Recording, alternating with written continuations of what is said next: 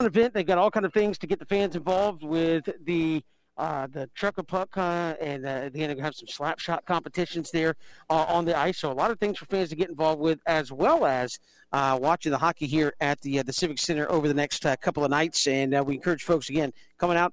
You can buy tickets right here at the at the box office and enjoy both both evenings.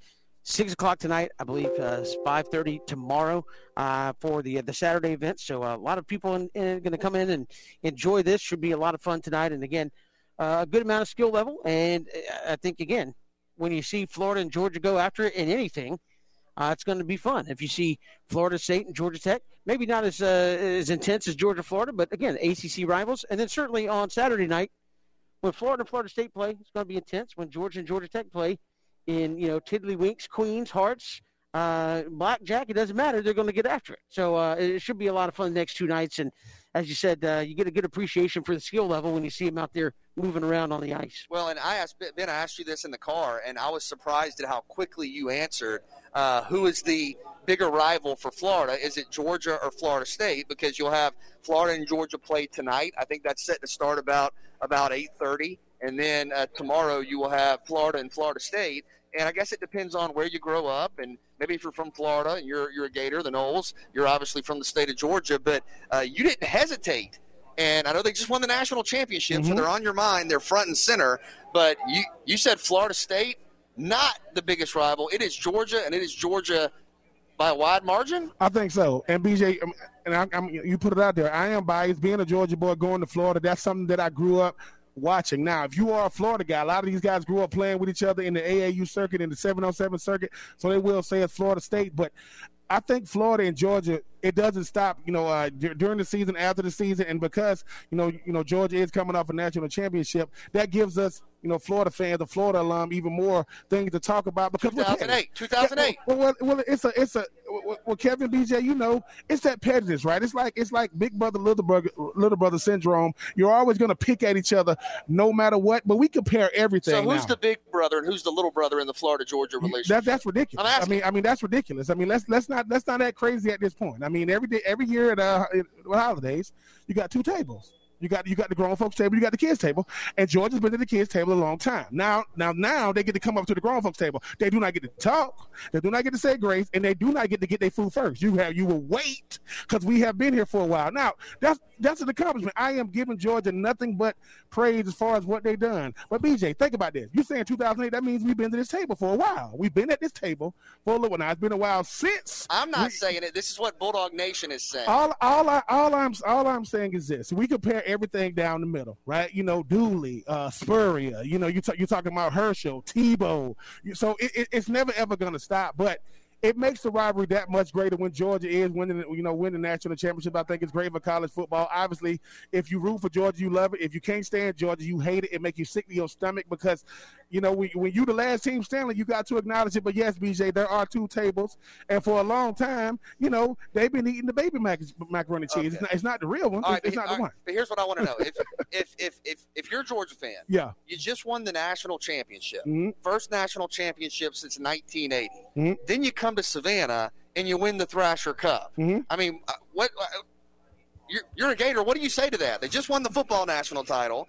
They they they feel like You don't want me to do this. Hold on, hold on. I've You talked don't want me to do this. I've, I've, I've talked to some people who have said who have said the dogs are the favorite for, the, Mhm. for the Thrasher Cup here Mhm. at the uh, here at the Civic Center. I, is is is there a is there a response if if if, if Georgia goes football natty and then goes Thrasher Cup championship? You might want to call Snit. You know, you might want to call Alex Anthopoulos. You might want to call Soler and those, because that's who started, right? The Braves started in that momentum. Because Kevin said there are no curses. The Braves said, "Listen, man, let's just start this thing. Here you go. Here you go, Georgia. Here you go, uh, Georgia in the Thrasher Cup." No, if Georgia wins it, they wins it. But but BJ, it's it's a it's it, that thing called momentum is something that Georgia really has right now. They got all the momentum, and I do. But I appreciate this. There are no 14 size skates around here. I'm not putting them on my foot. I walked in with ankles. I'm gonna walk out with my I ankles. mean, I I'm not haven't getting asked ice. yet. I haven't. You don't need to ask nobody about my shoe size. Okay, you don't need to worry about that. If Kevin wants to go out there and show off a little bit, I am. I, I got my new phone. I got my new camera, and I can, you know, and I can zoom in. Well, if I have to ask Kevin, what size do you wear? Yeah. No, I'm, I'm no, I'm, I'm, gonna go ask for you. I'm gonna go see if they got. I'm gonna, I'm gonna go see. Kevin if they got said, the I, "I've known you for too long, sir." What do, you, what, what, what do you think, Ben? About a what? That's about a, about 11 and a half. That's about it. But you know, I mean, yeah. Look, look. Kevin said, "Listen, but if you don't know, he's like, sorry, that's just that, that's not my size." Kevin said he's not. Kevin said he's here to show off to show off the golden pipes and get up out of here. They, they, I, and, and and I'm not here to get between the pipes. Okay. I yes, I say that's all I'm saying. No, I'm not that flexible enough to play goalie. I will pull something, and that'll be all she wrote for me uh, at the end of the day. So uh, again, it's it's a lot of fun to be here at this event. I know uh, everybody I've talked to that's come to this thing, they always enjoy coming to it. Good to have it back after a, a year off due to uh, uh, COVID nineteen. Good they were able to have this event here, and uh, the, the send off from the the Civic Center next year. They'll be at the Enmarket Arena. So uh, the the final time, the frozen finale, as they call it, from uh, right here at the Civic Center, going to be a fun one. Again, uh, buy your tickets right here at the box office. You can go to SavannahHockeyClassic.com, and they've got links to buy uh, tickets there as well. So plenty to get to here on the show as uh, we are coming to you live from uh, the Savannah Civic Center, ahead of the Memorial Health, or the, excuse me, the Enmarket Hockey Classic here at uh, uh, the, the Savannah Civic Center. We've got a lot to get you. Matt Smith's going to join us, southernpigskin.com. We'll talk some football with him.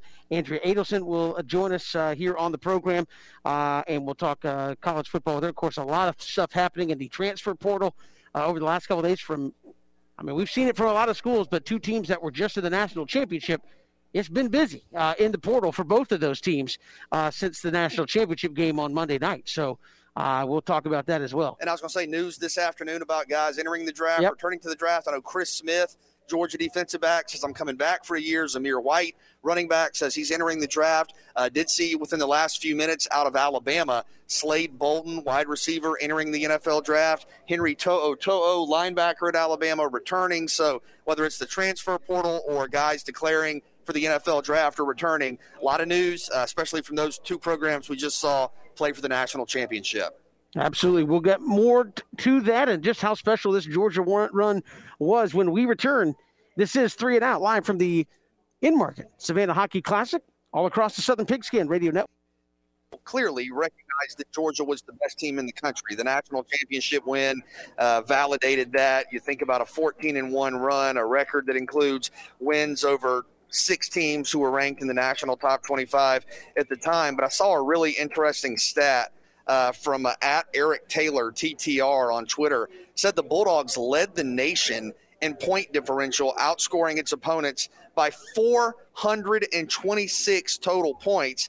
And just for context, for frame of reference, to understand just how dominant that is, Ohio State was number two in the country at 298. So, for some critics who might say, oh, the schedule wasn't that tough, first off, that's not true.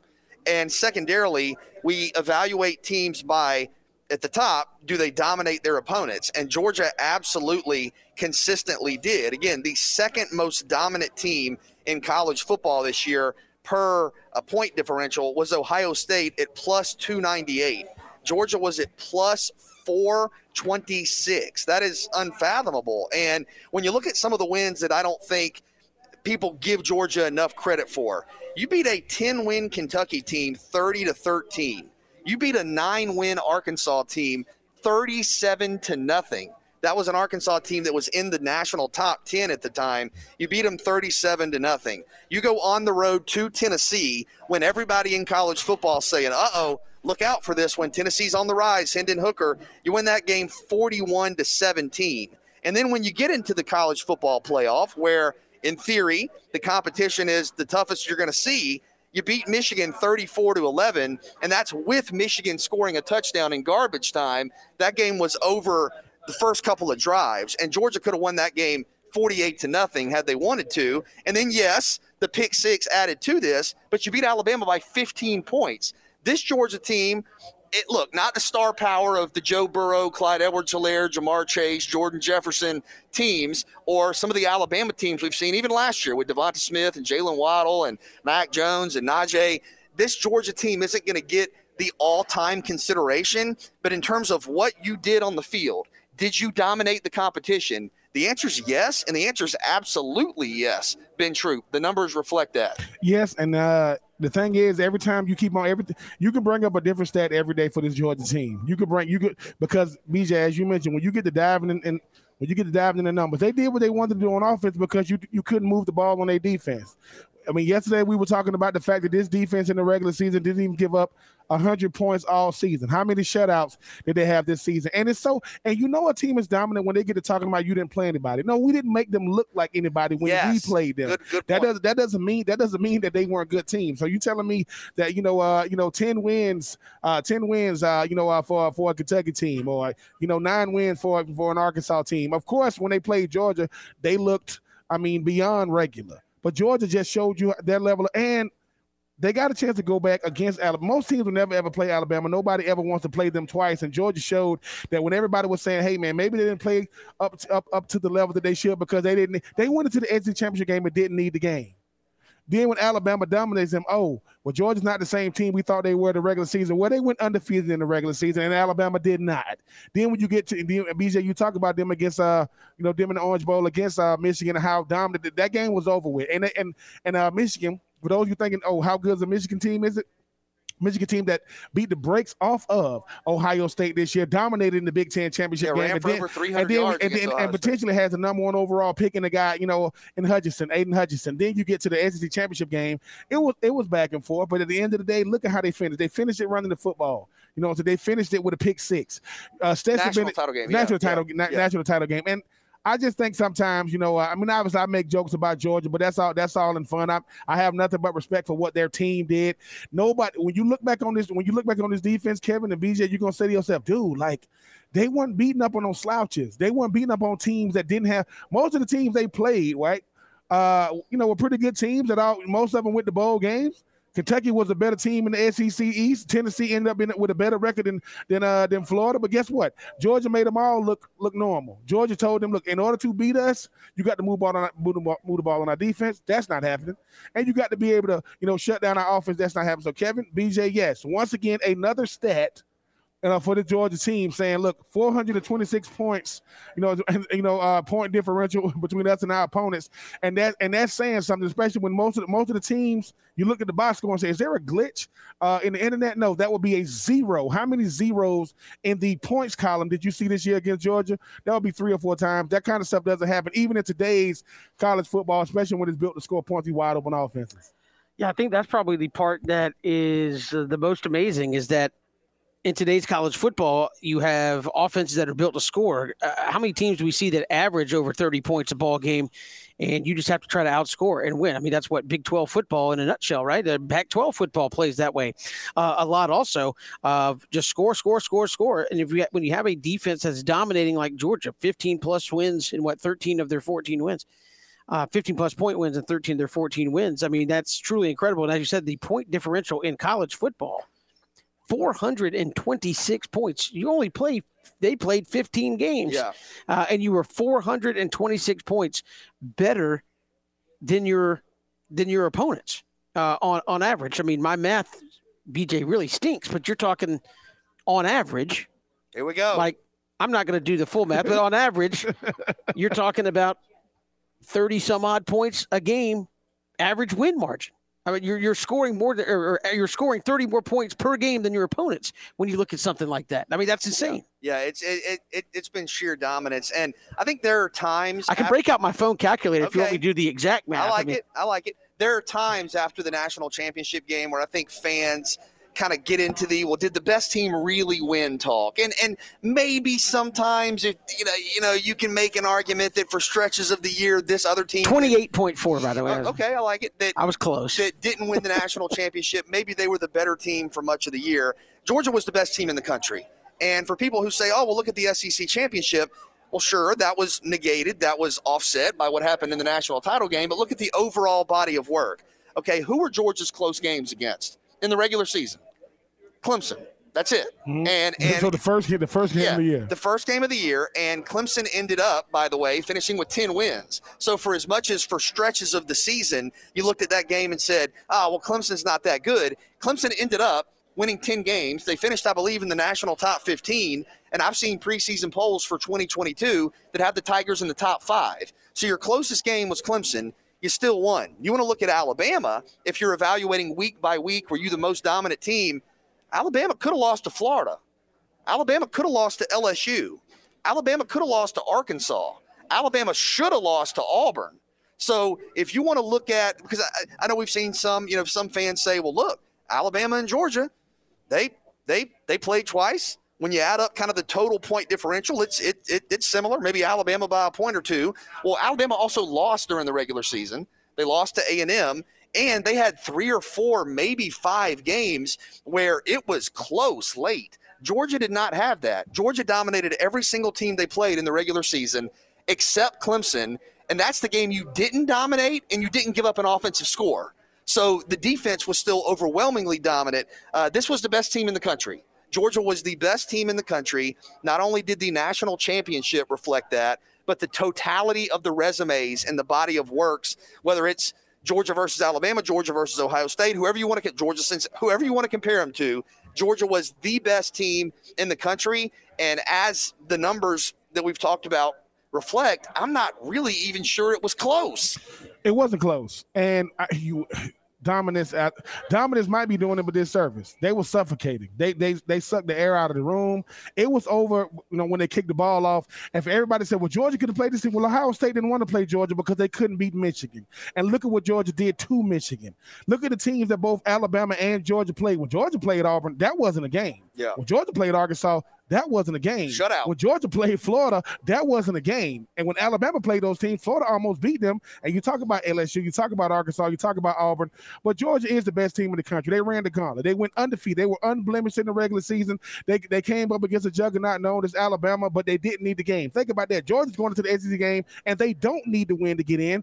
Alabama's playing with desperation because they do need it to get in. And then Georgia said, "We'll see them again." For those of you who think it now, did Georgia, did Georgia, uh, did Georgia uh, get that old that old moniker of oh it's hard to beat a team twice. Well, it's hard to beat. It's hard. It's hard. It's hard for uh, Alabama to beat Georgia twice this year. Georgia got it done. They are the most dominant. This is the current stat, and then somebody gonna pull up a stat tonight before we go to bed because they know, and they go at BJ Bennett Sports, so BJ knows. Hey man, I didn't even know they did this. I they like one the of the best ever. I like yeah, the you, you, yeah, you're a statistician, and not Kevin is doing math when you said it's not even allowed on this show. That was amazing. That's true. I, I mean, I didn't get it correct. I was just, you know, I was within two points. So. No, if you would have asked Kevin what is the population between Tuscaloosa and Athens, that would have because Kevin knows those oh, population oh, oh, oh. Kevin was destroying me on that earlier today. We were talking about population bases in the state of Georgia, and he was remarkably on point. Uh, dude, Hey, we were trying to like way undershoot some some communities in our state. I just had to cor- come correct. he, Kev- he- he no. was within like a hundred people. No, no, no. every Kevin has one. No, Kevin has one. No, Kevin ain't going to ask you one city or county. You talking about the city or you talking about the county? Oh, he 'Cause you- knows. we all have our things. I understand that. We are coming to you live here from the Savannah Hockey Classic, the Enmarket Savannah Hockey Classic here at the uh, the Savannah Civic Center. Two nights of hockey action upcoming here. We encourage you to come out, watch Georgia, Georgia Tech, Florida, Florida State. As they battle back uh, against each other, trying to win that Thrasher Cup, and as you said, uh, we talked to Rob Wells yesterday. Georgia could be having one of the best weeks. You know, you win the national championship, and oh, by the way, you win the Thrasher Cup as well. We've got more to come here on Three and Out. Matt Smith will join us, southernpigskin.com. We will chat with him uh, in just a little bit. This is Three and Out on the Southern Pigskin Radio Network, streaming live at espncoastal.com. Championship there on Monday night. And joining us here from southernpigskin.com covers the SEC. Matt Smith joins us here on Three and Out. Matt, welcome, man. How are you? Doing excellent, guys. Happy Friday. I appreciate you coming on and uh, just your your perspective. Obviously, in this state, everybody talks about 1980, 1980, and uh, trying to break that curse, which they did. But as someone outside of the state of Georgia, what did Monday night's win do for uh, the perception of Georgia's program? Sure. I mean, that's, a big deal. Uh, I wasn't around in 1980. I've, I've never seen Georgia win a championship, so it, you know it's kind of cool to see. You know, when Clemson did it after the first time in 35 or so years, uh, Auburn as well, going back 10 years when they did it. Even just as a neutral observer, it, it's kind of cool to see that. And you know, for probably 20 years or so after 1980, Georgia wasn't super relevant on the national scene, particularly after Vince Dooley left. Uh, they were a you know mid-tier SEC program for much of the 90s. You bring in Mark Richt, who did an excellent job there, got them back to prominence, and then of course Kirby coming over from Alabama said, you know, hey guys, we operate differently over there in Tuscaloosa than you guys do here in Athens. Let me come in and, and fix this thing, and we have the resources to win it all, and we're going to do it uh, you know, a couple near misses back in 2017 and such, and, and now they've done it. And I think they were the best team in the country. Obviously, the split with Alabama, but just looking at their four or five common opponents they had in the SEC, uh, the results are majorly stacked towards Georgia. So they were the best team throughout the year had the one little hiccup. Uh, but once they righted the ship and played so well against Michigan, I, I felt pretty confident going into Monday night, even with the disadvantage they probably had a quarterback um, for most people thought they did the disadvantage at head coach. Uh, they overcame that with a great defense and very timely play by Stetson Bennett, who's just a wonderful story in a sport that's been dominated by quarterbacks and the robo QBs that have been trained since they were 11 years old. Um, to have a former walk-on come in and take down the Heisman winner for the national title, uh, just again as a neutral observer, a really cool sight to see, and so happy for people who have been waiting uh, since they were kids, maybe, and are now in their 50s to see Georgia back on top. And Matt, with Stetson Bennett, uh, his story obviously incredible, but you mentioned the finish, the fourth quarter there. I mean, after the fumble, whether you think it was a fumble or not, you're looking at Alabama with momentum. You're looking at a fourth quarter deficit for the Dogs, and Stetson Bennett finishes the game five of five for 82 yards and two touchdowns. I mean, really a legendary finish to the game with all the pressure on him. Because had that turnover been the turning point, we'd have seen all the conjecture on social media. Well, they couldn't win it with Stetson Bennett. How impressive was that response from him over the final seven, eight minutes of the fourth quarter? Oh, very impressive. I was, I think I was kind of concerned, like most people watching, that it just between the fumble on the first or second drive, I guess, when he was the, the non-contact fumble. And then kind of every third down for a while just felt the same. He was rolling out to his right, trying to run away from Will Anderson, just throwing it out of bounds, and offense really wasn't doing much. And like, can he win this game? And you know, fortunately, their red zone defense bailed him out, kept him in the game held Alabama to the field goal, and uh, after Alabama got the touchdown, following the, the crazy wild fumble, no fumble, whatever you want to call it, there, um, just a masterful drive, particularly recognizing that that play was offsides. He had a free shot. Whether or not that was going to be the, the play without the flag, you know, I don't think we'll ever know. But uh, he saw the flag, knew he had a free play, took a shot. Uh, to Mitchell, and the ball was exactly where it had to be. Great catch, and, and from that point on, able to come down and get the next touchdown to all but wrap up the game there, and, and just wonderful. And, and like you said, if that doesn't go their way, if Alabama holds on to that lead there, and, and we look back on on the fumble and some of his earlier mistakes, as why Georgia lost. It's you know we told you guys they were never going to win it with Stetson Bennett. You have to have a great quarterback to do it, and well, maybe not. Um, he had plenty of help around him for sure, but again, just what a great story to watch in a sport where we've had you know Trevor Lawrence and and Tua and, and all these high first round picks are going to go on to, to star start him in the NFL. That's probably not the path for Stetson Bennett going forward, uh, but it's a nice throwback to when you know kind of we were that age and you had Ken Dorsey's and Craig Krenzel and, and Josh Heupel and those guys win national titles as quarterbacks despite knowing probably not going to have much of a future in the in the NFL. And for the last 10 years or so, it's been guys who are going to be first round picks. And uh, to see someone kind of throw back to 20 years ago or so, again, that was pretty cool. But yeah, I had my doubts about midway through the, third quarter about whether he's going to be able to elevate his play, uh, knowing they would probably need a touchdown or two to win the game despite the play of their defense. And he did just that. Like you said, those numbers, BJ, uh, they speak for itself, and he has his place in Georgia history, and we'll never have to buy a beer in Athens ever again. From great stories to uh, great runs, when you think about Kirby Smart, six years in, four SEC championship appearances, one SEC championship ring, now adding a national championship. Have you ever seen a six-year run at a school this this great? When you talk about a guy that was, like you mentioned, replacing Mark Richt, but six years in, already won a national championship, been to four SEC championships. I mean, can he can he maintain this level of dominance for the next decade? Yeah, that's the question. I guess I kind of liken it to the start of Saban at LSU. I don't think you can ever compare any, anything to what Saban did at Alabama to start. I think he had three national titles by this point, but uh, to what Saban did at LSU, winning an SEC, I guess, in year two, and then winning the national title in in year four before going to the NFL, I'd, I'd put it right up there with that, Ben. And going forward, yeah, I mean, it's hard to say. Well, of course, this team's going to win another one in the next four or five years or so. They're loaded. They're recruiting so well. But just a couple examples going back to, to 2013 Florida State and 2014 Ohio State. If you tell those two fan bases after their national titles, you know, hey, it's 2022. Uh, neither of you guys have won another one, and you've only been to a combined one title game since then, Ohio State last year. Like, what, what the heck happened? We're rocking and rolling. We're recruiting well. We got Heisman winners and, and great NFL prospects coming out. How'd that happen? So that never take it for granted. I don't think Georgia fans will after 40 years. They're going to enjoy this. They spend a lot of money going to games. They're going to spend a lot of money on merchandising gear and all that. Um, again, just looking at the roster and where this sport is headed, it's hard to say they're not going to win another one or two more in the next, you know, five, six years. Um, Kirby doesn't look like he's really looking toward the NFL or anything, so I think he's he's home. He's happy there. It's his alma mater. You don't see him leaving anytime soon. So the stage is set. But again, just don't take anything for granted in, in any sport. And I point to those two examples of, of teams that were on top, had great coaches, looked like they were going to dominate the sport, and, and they really haven't been uh, back to that level since seven or eight years ago. So uh, enjoy it, celebrate it. But yeah, my hunch is yes, there will be another party coming up. Uh, maybe not next year, but the next couple years uh, in Athens for another one to really stamp this program as a true dynasty uh, in the sport. Yeah, and, and, Matt, again, you don't know what the, the league's going to do schedule wise or what it'll look like officially when Oklahoma and Texas come in. But right now in the SEC, it's Georgia and a huge gap back to everybody else in the East, and Alabama has kind of, if they're not one, they're number two every year in the in the West. How is anybody going to close that gap on them when again those two teams are dominating the recruiting rankings of uh, those two? Add Texas A&M aren't really close. Even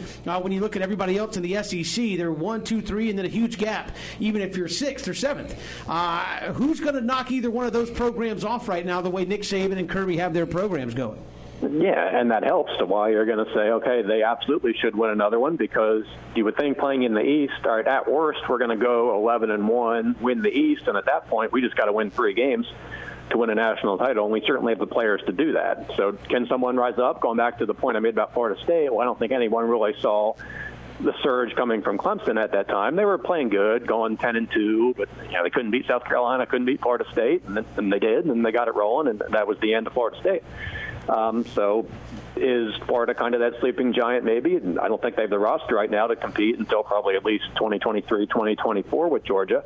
Certainly have the most resources. You know, are, are the balls back? I think we're going to have another off season of that type probably. Um, probably not going to come to fruition, but certainly playing in the East um, for the next couple years at least until we see how the realignment works out and the new scheduling works out. Again, it, it seems like a pretty easy path for Georgia because with the roster they have, how are they going to go worse than 11 and 1 with some of their schedules they're playing? They won't see Alabama in the regular season for probably another three or four years.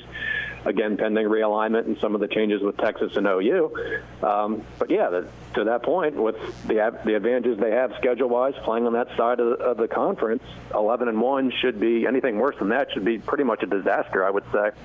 Uh, given the roster they're going to have for at least the next three or four years with the way they've recruited the past couple classes. Matt, you go back to uh, the start of Kirby Smart's tenure, and everybody said, you know, he was trained and learned under Saban. How has he elevated Georgia to that point? I mean, is it is it is it recruiting? Is it coming in with those unrelenting expectations that were there in Tuscaloosa? Has it been his X's and O's? Has it been the staff? I mean, when you look back on Georgia getting from point A to point B now as the defending national champions, what was the biggest factor in building that? Sure. I mean, I think he obviously knew what Georgia could be, coaching in that league, being an alum, and and the talent and the, the surge of, of Atlanta is it's a huge population hub and so much talent coming out of Georgia. And I think he recognized that, recognized what things were being done in Tuscaloosa, and I think he knows it's all about the players. You know, he's certainly a good coach, a great defensive X's and O's guy. Uh, seems to have made pretty good hires. Uh, did a nice job, I think, bringing in a, a Todd Monken. Obviously, elevating Dan Lanning looks like a huge success, and and he's reaping the rewards of that now as he, he gets out west to Oregon. Um, but I think just saying, you know, players, players, players. Um, you can scheme up anything, but you got to have the players. I know Nick Saban, you know, told Mal Moore that back when he was hired at Alabama. He, that's how he sold himself on that. Um, he agreed Mal Moore would do whatever it took within the program to allow him to get those players. A lot of that was just keeping some of the boosters out of the picture, which is why Alabama was in trouble so much in the 90s and early 2000s. You know, just let him coach, stay out of this. Uh, we'll get the players and we'll win, and you'll all be happy. And I think that's kind of the way Kirby has done things at Georgia. And uh, you know, it took a couple of years to get it going, but now every, everyone is thrilled. So, combination of factors. He's done a good job. Obviously, some of his game day coaching was questioned for a couple of years in the losses to Alabama. Uh, probably wasn't great in the SEC title game, but that team was locked in ever since that loss to Alabama probably helped them, and they played just wonderful football, uh, winning games by I guess 20 some, 25 against Michigan, and uh, and 15 the other night. So plenty of factors, but again, he knew it was all about the players. He saw that's how Alabama built a dynasty, and I think he's about on the brink of doing so here at Georgia. Matt Smith, SouthernPigskin.com, our guest here on Three and Out. Matt, appreciate the time. Thanks so much. All right, boys. Talk to you later. See you. Appreciate it. Always a pleasure talking with Matt Smith. We'll come back with more Three and Out here on the Southern Pigskin Radio Network get the fans involved. You got a uh, tables set up for the teams uh, with their merch. I see Georgia Tech's got theirs going uh, just down to the uh, the right of ours. I think Georgia and uh, Florida State and Florida will be here momentarily, but. Chance, I mean, again, this is not just hey, get your Georgia hockey merch or Georgia Tech hockey merch. So team specific uh, type stuff that you really can't get anywhere else. And Again, just a fun couple of nights uh, here at the Civic Center. Oh, the merch is really cool, and uh, the sweaters, the jerseys. I know we see them. Sometimes they change them every couple of years. Uh, the designs, the logos are are neat to see. I think Christian uh, at his at, at, at, his desk actually has a Georgia hockey hat, I believe. Uh, so the merch is is. Uh, something that's always popular, and, and and yes, everybody has a football national championship shirt by now. But but come on out and get your your your Georgia or Georgia Tech, Florida, Florida State hockey gear, and, sure. and uh, you know just a cool opportunity for the student athletes. It's a really neat event uh, locally for the city, for the community, but also for the student athletes of these four schools to come and play. Uh, a big venue like this, big crowd, lots of media attention. Uh, it's a wonderful setup when you walk into the ice, uh, the the rink, and you see the ice, and you see just you know the the banners and the signs up there it is. Slap the damn puck. There it is. Christian's hat. Yeah. Okay. Okay. But it's a it's a cool thing. It's a lot of fun, and he's got the puck. I didn't know he had yeah, the puck. He's got the puck as well. So uh, again, speaking of Georgia BJ, some breaking news here this afternoon. That some of it not really all that surprising. You knew this was going to happen with uh, the the run that Georgia had this year, winning the national championship. But Lewis Cine, now the latest into the not the transfer portal, but the NFL draft. Yeah, great player. You know, had a really good season and was the defensive MVP of the national championship game. was was all over the field and was showing that one-on-one ability to tackle in space. That's something that always matters in the National Football League. You know, you talk about speed, you talk about being a ball hawk, you're talking about making a play on uh, talk about making a play on passes. All that stuff matters, but in the National Football League, you have got to be able to tackle in space. You've got to be able to identify the play, uh, read, react, and then bring down the ball carrier. And Cine has been great at that all year. I know it's a defense that was dominated by the front seven, right? Jordan Davis and all the defensive linemen and Kobe Dean and Nolan Smith from right here in Savannah. But uh, Lewis Cine, of course, was a big part of that uh, and, and kind of an unheralded secondary uh, for much of the year for Georgia. So I think he's a guy, wouldn't surprise me if you're talking – late first round, maybe early second round uh, type type type role uh, for for Lewis Cine type type draft uh, projection, and we'll see how that plays and evolves over the next month or so. But I think Lewis Cine's a very good player and is going to have a lengthy career in the National Football League. And Kevin, that's a pretty good uh, way to leave. National champion, defensive MVP of the national championship game. That's a pretty decent springboard into the NFL draft, I think. Yeah, not a uh, a, a, bad way to wrap it all up. Uh, if you're going to win the national championship and be one of those legendary, iconic football teams, uh, as you said, uh, BJ Bennett uh, going out on top with the national championship. But again, we're here at the Savannah Civic Center, uh, getting ready for the Enmarket Savannah Hockey Classic, the frozen finale here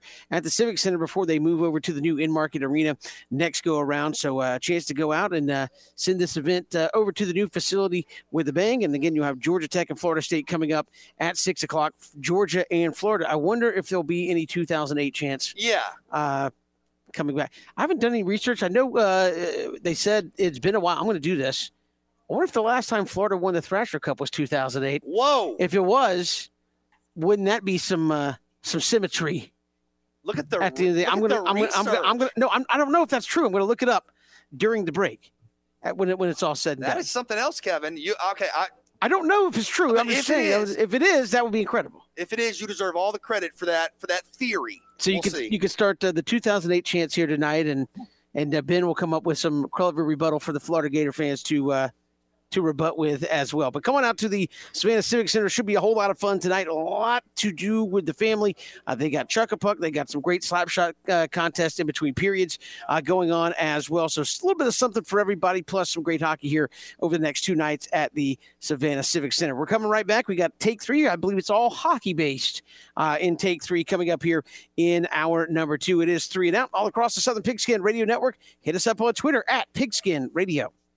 Savannah Hockey Classic, and tomorrow night, Savannah Hockey Classic with Georgia, Georgia Tech, Florida, Florida State, all in action here over the next couple of nights as well. We got a busy hour.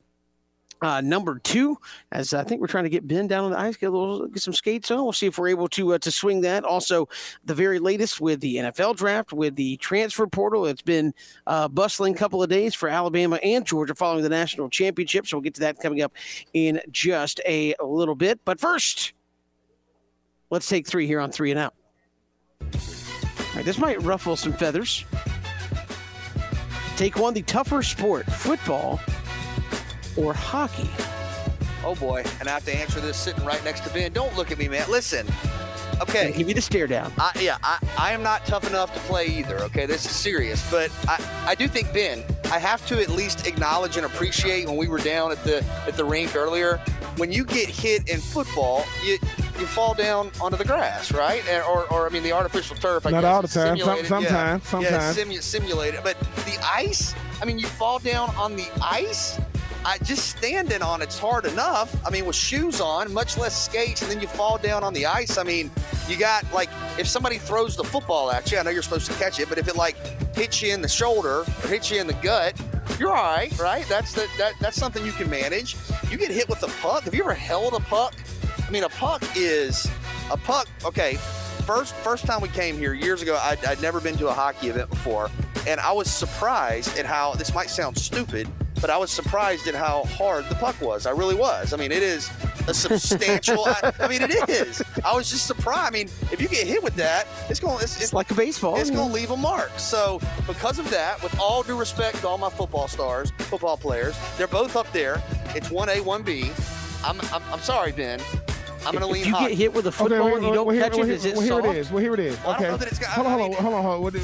Me, me, number one. You know, I don't, I don't think, I don't think there are too many things tougher, tougher than football. But I, but I, I still, I still have a lot of respect, uh, you know, for hockey players and everything they deal with. We talk about the fact that, you know, some guys are just out there to be enforcers. Some guys are out there to just Right. enforce their will. But I will say this, That's their BJ. BJ, here's the thing.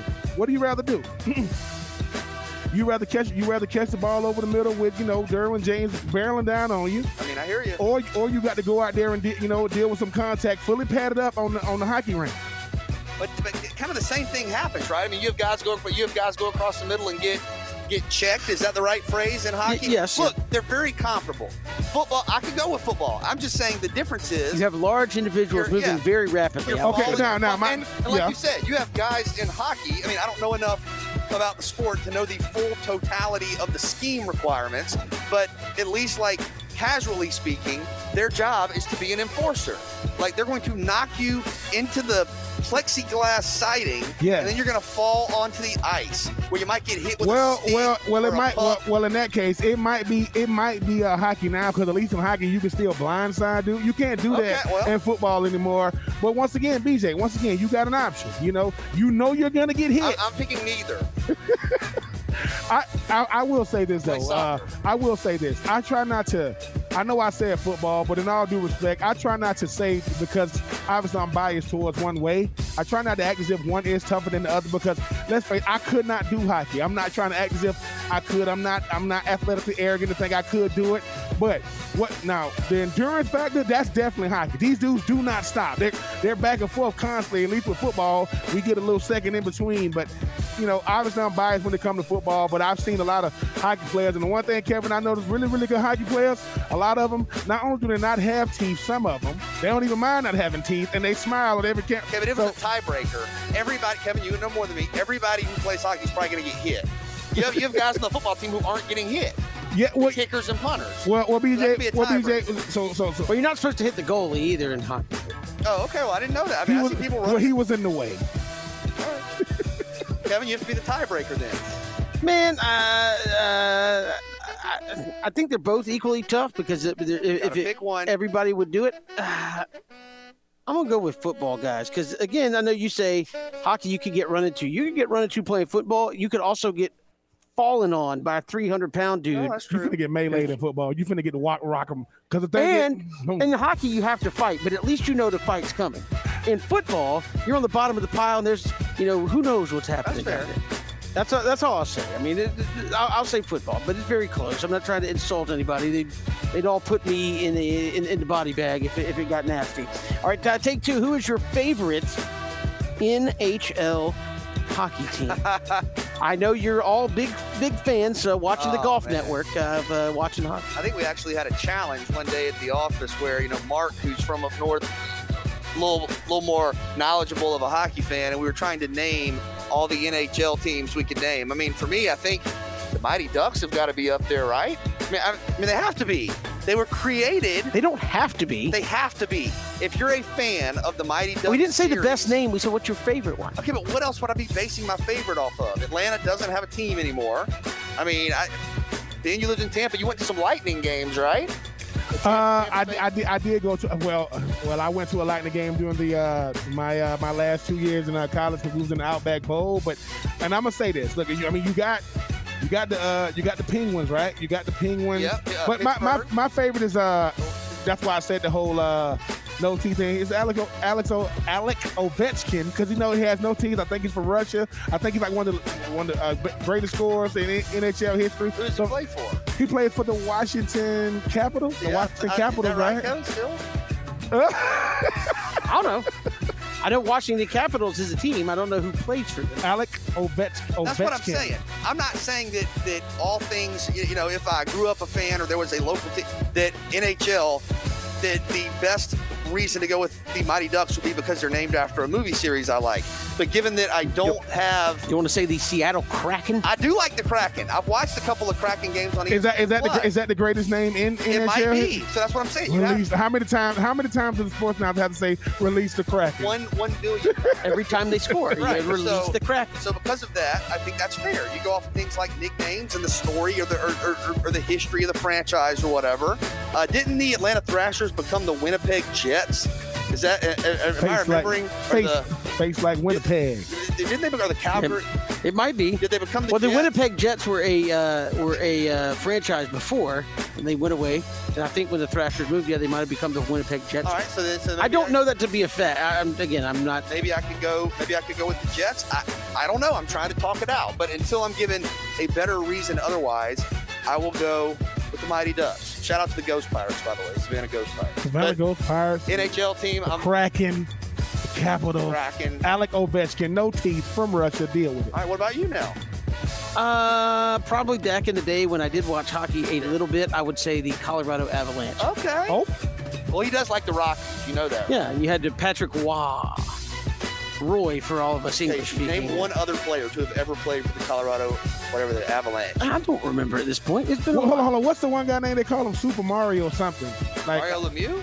Mario? Is that him? He plays for the Pittsburgh Penguins. And then obviously you got you got And the, other you got the goat Wayne Gretzky. He played for. He played for what? The the, the, the Edmonton Oilers, the Kings, the LA Kings. Yep. Is that it? So that's, I believe so. really? No, no, no, no. We asked. I know the, the greatest. Kevin, uh, is, I is didn't Alex- say is- name every NHL team. No, I said, Kevin what's your favorite? Kevin It's said, BJ says, Kevin, is Alex Ovechkin Kevin hit him with the, I don't know. I have no idea. I I don't don't know. know. I, I don't. I can't don't. sing. I don't know. I'm being honest at the very end of the day. hey, it's uh, moving along. Take three here at the uh, Savannah Hockey Classic. We're at the uh, Savannah Civic Center. What is the best hockey movie ever? It's a tie between Mighty Ducks one and Mighty Ducks two. Oh my god! No, because they're equally. Look, you think about and and we just talk about Sean Quinn and his affinity Frauds. for the Mighty Ducks. No, you can get into that in a minute. Okay, the Mighty Ducks. You're talking about a team that has struggled, a team that had not had a lot of success. struggled. Well, uh, like, yeah, They didn't were- win a game. Right. I mean, that happens. That's part, you know, that's, look, you see teams that don't win games. You see teams that, that, that struggle and then find a way to get to that next level, whether it's, you know, the, the, the cohesion of the team, whether it's the coach coming in, whether it's just the persistence that, that, that ultimately pays off. The Mighty Ducks were able to become local champions, inspire a lot of people, and then become global champions when you talk about representing the United States of America on the international stage. And you had to beat the Hawks, right? In in, in, in Mighty Ducks 1 to get to the championship. You had to beat what, Iceland? In, in Mighty Ducks 2 to get to the championship. So there are always challenges, but you got to find a way to trust your teammates. Mm-hmm. You got to find a way to, to trust your potential. Mm-hmm. You got to get, you know, go with the flying V. Mm-hmm. You got to do whatever you got to do. Yep. You got to go with the knuckle puck. Yep. I mean, you have to do a variety of different things, and you find a way to an iconic, all-time. What? What are you shaking your head?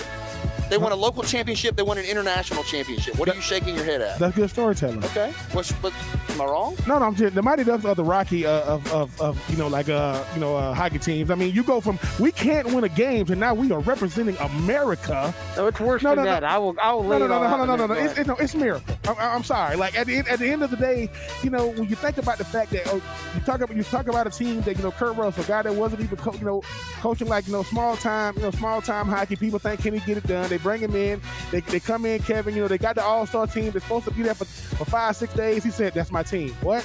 He ends up going up against the greatest hockey team of all life. time. Obviously, that's a great. I'm talking about. I'm talking about like fictional movies. So you t- so you so you you you rather take the Quack Attack is back, Jack, over Miracle's the, the goat story. That's that, that Well, on, that's as good as it gets. Hold on, hold on. No, no, no, no, BJ. Let, let's just let's just switch it for a second. I mean, you want to go with the fictional Rocky? Sylvester Stallone has a real statue in Philly because people like storytelling. Rocky got hit in the face 250 times and he won. That doesn't happen in real life. But I do like the Mighty Ducks. I'm not saying I wasn't a Mighty Ducks fan. Kevin, you are a Mighty Ducks fan. But Miracle lets you know there is the. If we listen, we went to the library. I said, "Where's Miracle?" That's in the non-fiction section. Yeah. Where is Mighty Ducks? Oh, we got No. a whole. Oh, that's over there in the I'll go with that. section. Yeah, best yeah best true story, and then and then best fiction Yeah. mo- kind of movie. No, the, no, the, the, the best one for sure is Miracle. It's a great story. You beat the Russians, and Yeah. uh, you, you know, do you believe in miracles? It's a tremendous, tremendous thing. Mighty Ducks, you have to suspend a lot of disbelief. Uh, it's a it- movie, it- it- Kevin. no, no, I understand, but, but sometimes you have to suspend a lot of disbelief. I mean, i- i- again, these are kids that stink. By their own admission, they stink. They they're bad. You're saying it's They- unrealistic? yeah, completely Well, unrealistic. let me let me movies let me no, let me walk out the timeline. Normally, people get better, right? As as it gets over. So so, here's the deal. They stink. A guy shows up who doesn't want to be their coach, and in the course of three, the season has already started, mind you. Right? If you're watching my, the season has already struggling. started. They were struggling. they were struggling. So you already start. And in the course of the season already starting, they managed to win a game. They won one game and tied once, and the whole team got the flu. It was you hear that? yeah. The whole team got the flu. So, so that's how. league. So that's how they got there. So then, despite all that non-success, they managed to win one game, and then they end up winning the league. So they win the local Minnesota Rec League, and from that they parlay it into a world a world team. So most of these kids can't play. They end up being on an elite level team in the Mighty Ducks too. They find a guy who's yelling at him in the stands to come in, and this always works. Hey, just find a dude in the stands. He's better than the, the, the- so he You're comes up. unrealistic. So he comes in and gets so so then they go that and they beat what Iceland and they win the Pan Am Games Junior World Championship. And you parlay all that realism into the third movie where a team that has gone from stinks to world champions can't beat a high school varsity team. I didn't mention that's the third movie. the- I'm saying I so didn't that's mention the third so, movie. so you par, you know, but you understand what I'm saying. You, you win the Pan Am Games and you're the best hockey players in the world. Allegedly, and then you can't beat a high school is all I'm varsity team. If you're like gonna be, the hold on, if you're gonna be mad that Mighty Ducks and Mighty Ducks 2, which is a make-believe movie, is unrealistic. The whole thing's a shit. Okay, don't you and Christian and everybody like love all the Marvel movies? Like you understand that you have to suspend belief to like those as well. I'm just saying, like- with my sports, I like a little bit of realism.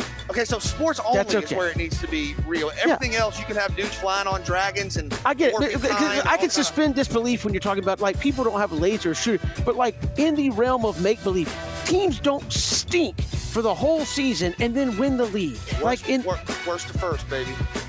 the Braves, early '90s. Okay. and, and okay, and so they won the National League West. Did they win the World Series that year? Not quite. No. And that's a little different level than we're playing youth hockey with players that stink. It's easier That's to have so- a dramatic. Ben understands what I'm talking youth about. hockey. Okay. Ben, Ben's a former NFL player. There's a youth football team. They stink. Mm-hmm. They're they're 0 and 4. Okay. Yep. They're playing with hockey helmets instead of football helmets. They don't even have shoulder pads. They got old 1990 phone books that they just strap to their shoulders. Mm-hmm. Ben, as he gets in trouble, and Ben has to coach this bunch of rejects what? to, to, to go to go out and play. Let the man all, tell the story. all of a sudden, Ben takes this team who barely knows how to hike a football.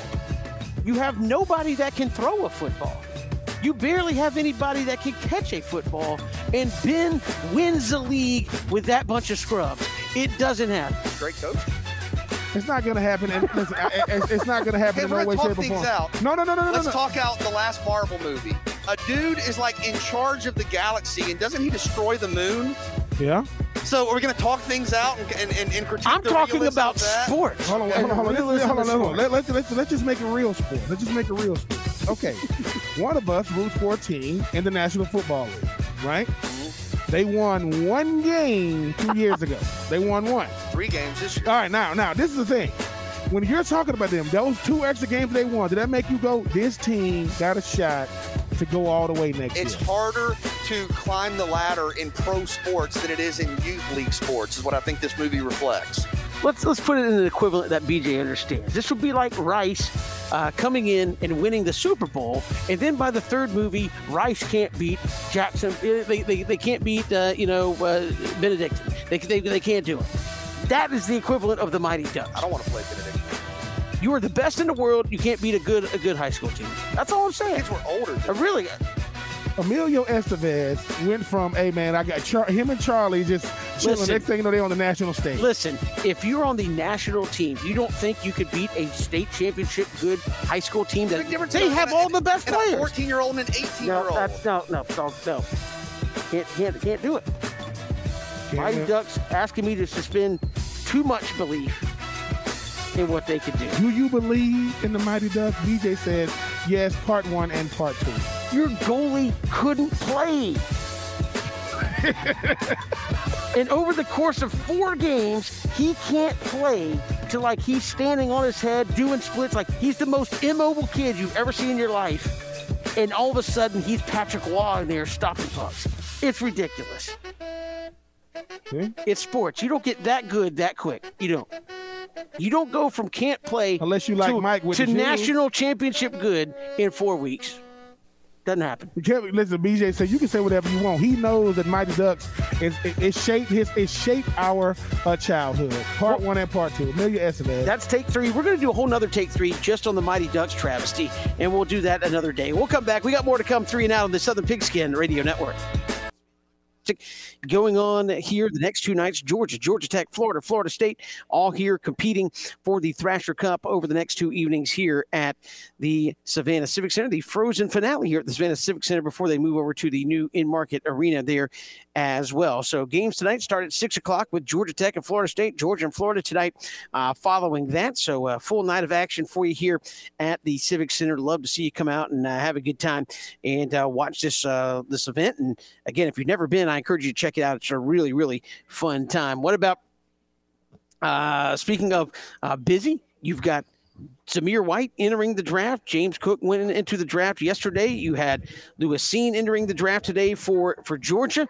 So it's been a busy couple of days here for the Dogs, winning the national championship and then transfers, NFL. I mean, you, you knew the NFL draft thing was going to happen. I mean, Yeah. that's uh, that's a no brainer. Anybody that plays in the national championship game at this point is going to have NFL draft news. I mean, you- you've got the two best teams in college football, but Georgia certainly has been a busy couple of days post championship regarding the draft and regarding the transfer portal. Sure, and I think with both of the running backs, uh, James Cook yesterday and Zamir White today, I think both guys have a lot to offer. Uh, teams at the next level. I think that I think that James Cook, his versatility, you saw what over 100 yards receiving, right? Uh, in the in, in the Orange Bowl against Michigan, you had the big run, kind of the signature run of his career, which helped Georgia win a national championship late in that game against Alabama. And I think his speed and versatility uh, is something that'll be appealing to a lot of a lot of teams. And then Zamir White, you know, 25 rushing touchdowns for his career, over two uh, 2,000, excuse me, career rushing yards. But I think he's a guy that could be effective in the red zone. I believe he had 12 rushing touchdowns uh, last year, 11 rushing touchdowns this year. Scored the first uh, touchdown period in the national championship game, as it was all field goals prior to that point. And Ben, you've talked about this a lot. I know you've said, hey, the hardest yard to get sometimes is that that third and one or that or that red zone goal line. You know, it's third and two, third and one uh, at the goal line. A lot of teams will go shotgun and, and, and, and go three, four wide receivers on it. I think Zamir White has proven throughout his college career that he's a guy that can that can excel in the red zone. So I think I think Cook and White. Look, Georgia every year seemingly has one running back, if not two running backs uh, get a chance at the next level. And I think both of, both of these guys, uh, who are a good player, very good players for Georgia, will have this opportunity, uh, the same opportunity as some of their predecessors to play and play in the NFL. The one thing that uh, Kirby Smart has done for his running backs, Cook and White, he's put those guys out there in the best possible position to succeed as far as like what they do. BJ, you talk about Cook, a guy who's very, very versatile, who who can definitely go out there and catch the ball out the backfield, who definitely is a guy that can run in between the tackles. He's a home run threat. But I, I'm very, very impressed by Zamir White. Let's face it, he was the number one running back in the country when he came out. People, Zebo, you know his nickname, and he got hurt when you first get to college, the first thing you're trying to do is build confidence. He comes in the Athens and he tears his ACL, and people think, is he going to come back? To finish his career with, with over with double with double digit touchdowns, over two thousand yards, and you know he was doing it, you know, uh, sharing the wealth, and he gets to add a, a national championship, you know, to his resume. That's going to get a lot of guys more looks. So now Cook and White is going to get a lot more looks because they're going to say, hey when them guys went away from the run game, like we never went away from the run game. We just made did a more complimentary running game. And you go into the season knowing there's not going to be a quote alpha dog. It's going to be two, maybe three guys, you know, sharing the, sharing the rock. And I, the one thing I can appreciate about Cook as well is these guys they're they're they're, they're being productive with limited opportunities. It's easy to go out there if I'm the number one guy and put up you know over a thousand yards. But if I know I got to share the wealth, because at the end of the day, Cook and Zamir White, certain games the running game did take over. And those guys never ever, they never ever complained. They never ever made waves. They did it the right way. They get to walk away as the national champion. I think both of those guys are going to be big time pickups for whatever team decides to call their name. And again, you've had uh, Alabama with uh, several transfers uh, out there as well. Georgia's had a few guys enter that transfer portal. And again, what do you think leads to all that? Because I, I know sometimes people sit back and say, you're just on a team that won the national championship. Guys are leaving, guys are going to the NFL. There's going to be opportunities – for you to step in and play. Why would you transfer out of a program like Alabama or Georgia at this point, especially if you were second on the depth chart, uh, Ben, this season behind a guy that's going to the NFL? Well, that's the that's the reality of college football now. I think when, what we fail to realize about Georgias and the Alabamas of the world, these guys were a part of number one and number two recruiting classes, right? So they know they know what that circuit feels like, and now they knowing that look, the current crop is what they're looking forward to. They want to develop the young talent, and I can see I can see my role diminishing sometimes. Kevin, man, you you that's understanding what college football is. These guys got more options, and let me say this: just like if just like in uh just like in basketball now, if you got a team, I mean, you got a team in the tournament that got a bunch of seniors. That's rare. You don't have a bunch of seniors anymore in the tournament. Guys getting out of there, especially if they one and done or things of that nature. When you talk about football, I know you got to be there three years out of high school. That's a requirement, but all it takes is one year, maybe sometimes a moment to see what guys can do, and they're walking away healthy they're walking away with, with their best year still ahead of them. But everybody wants Alabama and Georgia. But you realize this this isn't this isn't the best competition in the country. This is the elite competition in the country, and it's hard enough to get on the field on the current team I'm on. And I got to deal with a kid that's from Southern California who just happened to be the number one running back. Had you know 3,000 yards and 60 touchdowns. And It's time to move on, man. And plus, once I've gotten all I'm supposed to get out of college, and that's hopefully becoming the best player I can be, it's time to, you know, uh, move my talents on to the next level. Well, I think for college football players, there are a wide variety of, of, of goals, of priorities, of things you want to accomplish, things you want to do. And uh, you wish every student athlete the best, but I wouldn't necessarily be stunned that just because you played for a Georgia or an Alabama, and maybe you, even if you were playing, that you felt like another opportunity was one that might be best for you. We see guys, uh, uh, you see student athletes transfer all the time for for a wide variety of reasons. So yes, movement to follow. You are right, Kevin. When the college football season ends, the news does not. Uh, whether you're talking about the transfer portal, whether you're talking about the NFL draft, I saw within the last few minutes Alabama nose guard DJ Dale coming Mhm. back to Yeah, school. yeah. Maybe a little bit of a surprise there. I believe DeMarcco Hellams as well, safety for Alabama coming back to go along with Henry To'o To'o from earlier today. So uh, some uh, defensive players for Alabama deciding to return to Tuscaloosa for 2020. And could we see that be part of that? We saw that with Georgia. A lot of guys came back this year to do what just happened, win the national championship. Could we see? I mean, I know you say Alabama guys get it all the time, but could you see those guys come back and say, "Hey, we want to finish with the national championship"? And, and again, they're number one in a lot of uh, a lot of preseason polls already with great recruiting class coming in, a lot of returning guys coming back, and uh, I guess. Does he get mad anymore if you're Nick Saban? Do you get mad anymore how we didn't win? It's like, or a motivated Nick Saban, I guess people are worried about. Oh, he is motivated. And the thing is, too, I will say this Nick Saban didn't smile after the SEC championship game. Obviously, he didn't smile in the college football playoff semifinal, but I, I saw him, you know, legitimately up there with uh, Curtis Smart because he knows how hard it is. Like, Oh, look, yeah. man, I never said, once again, I'm to say, I never said I couldn't be beat, but you guys went out there with the winning formula. But that's the thing, though, Kevin and BJ, is that you can appreciate about Nick Saban. Look at the way his team plays. These guys leave nothing out there for you know they don't want to leave no doubt. And if you beat them, always look at who beats them. Hey man, who beats them? Oh man, you know uh uh you know 2018 LSU, you know uh 2016 uh you know Clemson, 2021 Georgia. These some of the best teams. So it's it's almost like they're all in a race, right? Georgia raced Alabama in a sprint. Georgia beat listen, Alabama usually is faster than Georgia. Georgia beat them at the finish line, but Georgia also broke the record. So you beat them, but they forced something out of you because when, when, when, when what happened to Stetson Bennett, most people that's it. You're gonna they're gonna take all the confidence away from you. But yeah, Kevin, a motivated uh, Nick Saban will be back next year. And this this Crimson Tide team, know what Bryce Young doesn't. Bryce Young did something that I ain't seen happen yet. Won the Heisman, but lost the national championship. Usually win the Heisman, win the national championship. But yeah, surprise, surprise, Alabama's going to be really, really good. That is that's gonna that's got to be breaking news. Yeah, yeah, we'll we'll be sure to roll that across the ticker uh, any moment. Now Georgia going to be very good as well. We've Yes. got more to come here.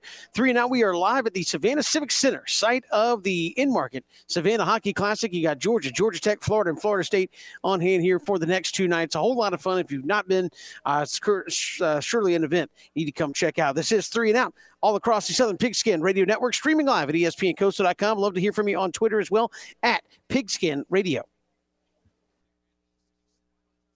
Uh, these four teams will play here before moving over to the uh, in new Enmarket arena in 2023. So uh, the Frozen finale here at the uh, Savannah Civic Center should be a whole lot of fun. Encourage you to come on out and take in the festivities. Excuse me. A lot of folks already starting to come in and get ready to go. First uh, face off is at six o'clock, so uh, get on down here, find you a place to uh, to park, and uh, come get ready for a fun night of uh, of hockey action. Just saw the Florida State squad walk into the arena, uh, BJ. So they're getting ready to, to go and play Georgia Tech here in just a, little while. I think I saw on Twitter new uniforms with the garnet and gold trim there. But but we've seen the the spear with the with the hockey stick, and we've seen the the I guess the the different variations of Right. that. They went with more of the script FSU this year, so we'll see when the other ones uh, do their introductions, and we'll give you a report on the uniforms.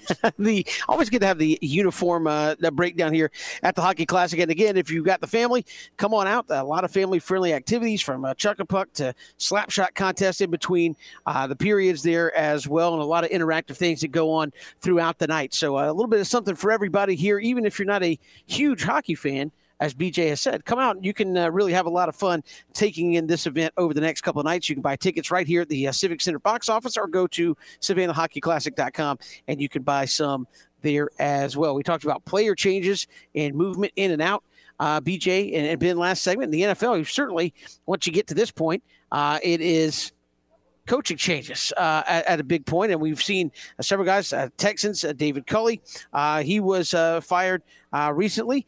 Brian Flores, I think that one probably a little more strange, given how the the Dolphins played down the stretch. Fired recently as well, and I know that's brought up again been the subject of, of opportunities uh, for uh, minority coaches, especially one I think in Brian Flores that, and, and and again I don't know if it's 100% motivated by that, but a guy that performed really well down the stretch and probably will be hired in the next little bit. But kind of when he was fired, he said, "This is a guy that looked like it was going in the right direction there for the Dolphins." It really, really was. Uh, it's, it's disappointing, and uh, you want to get to a point to where I just you know, I act as if these things don't bother me, but they do. You you talk about Dave, you talked about our coach Culley. What was he supposed to do? Like when you think about the Houston Texans, no Deshaun Watson all season. Nobody expecting them to do anything. Then we talk about Coach Brian Flores, uh, Coach Flores. You saying to yourself, okay, we started off what one and eight, we ended up or one and seven, we ended up eight and one down the stretch. I, I, I say this all the time, and I'm gonna keep saying this. You do, do not hire me because I am a black man, but do not not hire me because I am, because at the end of the day, we want the most qualified people, right? Mike Tomlin is the only you know uh, black coach left in the National Football League. Mike Tomlin has never had a losing season. If you were talking, if if you were talking about trying to have the best, think about this. When when Tony Dungy and Lovie Smith were both in the National Football League, they both played in the Super Bowl together. So one of the most least represented, you know, uh, demographics in, in coaching at the head coach position are both in the Super Bowl. That's showing you what could happen. Now, I will say this.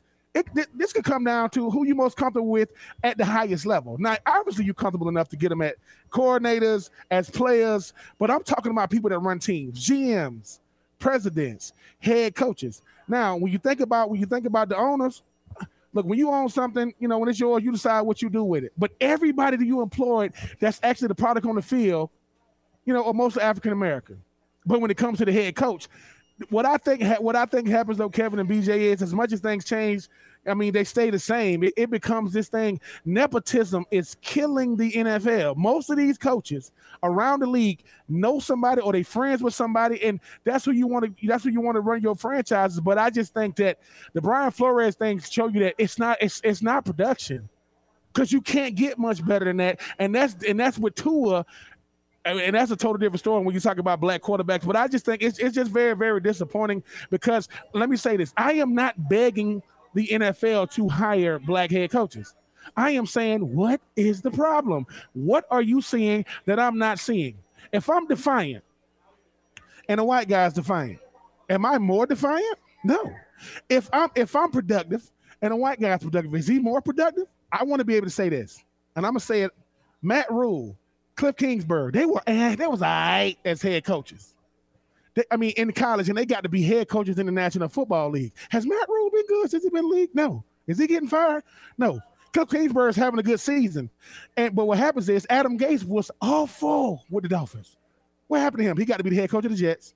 So what I'm saying is give them the opportunity to be awful and still get opportunities. That is what I'm talking about when it all when it's all said and done. Because last time I checked, you're not beating Belichick, you're not beating the Andy Reid's of the world, but that is the exception. Adam Gase was awful two places, and he got opportunities at both places in the same division. So, Coach Kelly and then Coach Flores, Brian, Byron Leftwich, and when people saying, "Oh, Eric Bieniemy quote isn't interviewing well," yeah, because I don't interview. I'm a coach. I don't sit here and say, yeah, man. I mean, I, am not here to talk about my favorite color and what I like to do in my downtime.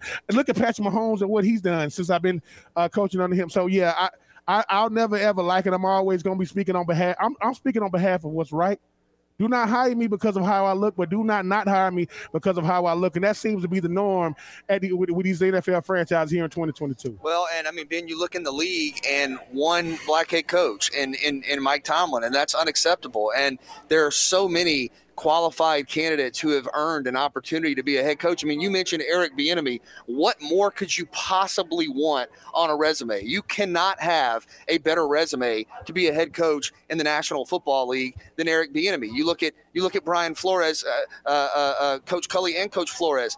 Brian Flores inherited a very difficult situation. They were not going to be in the Super Bowl in two or three years, and Brian Flores has had them right there as a contending playoff team and finished as one of the hottest teams in the country. And you get and you get fired. David Culley, you know, with all due respect, your your your quarterback was Davis Mills, who was not even talked about, had a good career at Stanford, but was not even talked about as being a franchise type quarterback before the draft. And you fire those guys for for what? I, I mean, why? And and I think when you look at the Jacksonville Jaguars, a number of candidates, you know, you've seen candidates all over the place from Bill O'Brien to, you know, Doug Pederson, whoever else. But I think if I'm the Jacksonville Jaguars, Brian Flores has an excellent resume in the National Football League as a head coach. He has taken a franchise that has been downtrodden, mm-hmm. elevated them to one of the hottest franchises in the league, and he got fired inexplicably Mhm. for what? And and it, the, the the the same opportunities need to be there. And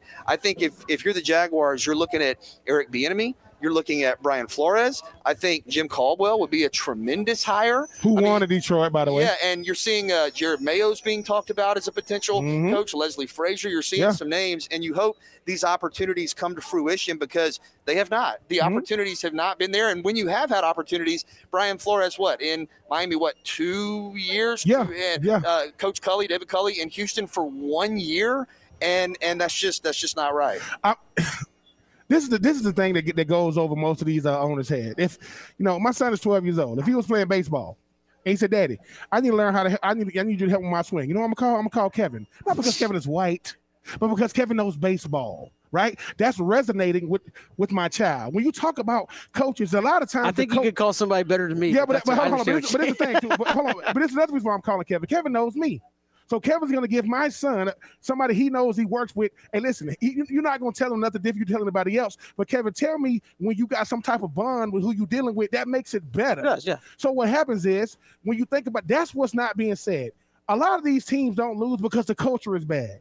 Tom Coughlin did not win Super Bowls until he started resonating with the culture of the team, not just the players on the team. You got more black players coming into the league that need somebody that can say, "Hey, man, hey." This is how you this is how you handle being a pro. Because I'm telling you, when you see somebody that looks like you at the highest ranking positions, eh, when it comes to what you do, that makes me go, okay. Because the respect level, I'm I don't want to just be respected as the person that work on the first floor.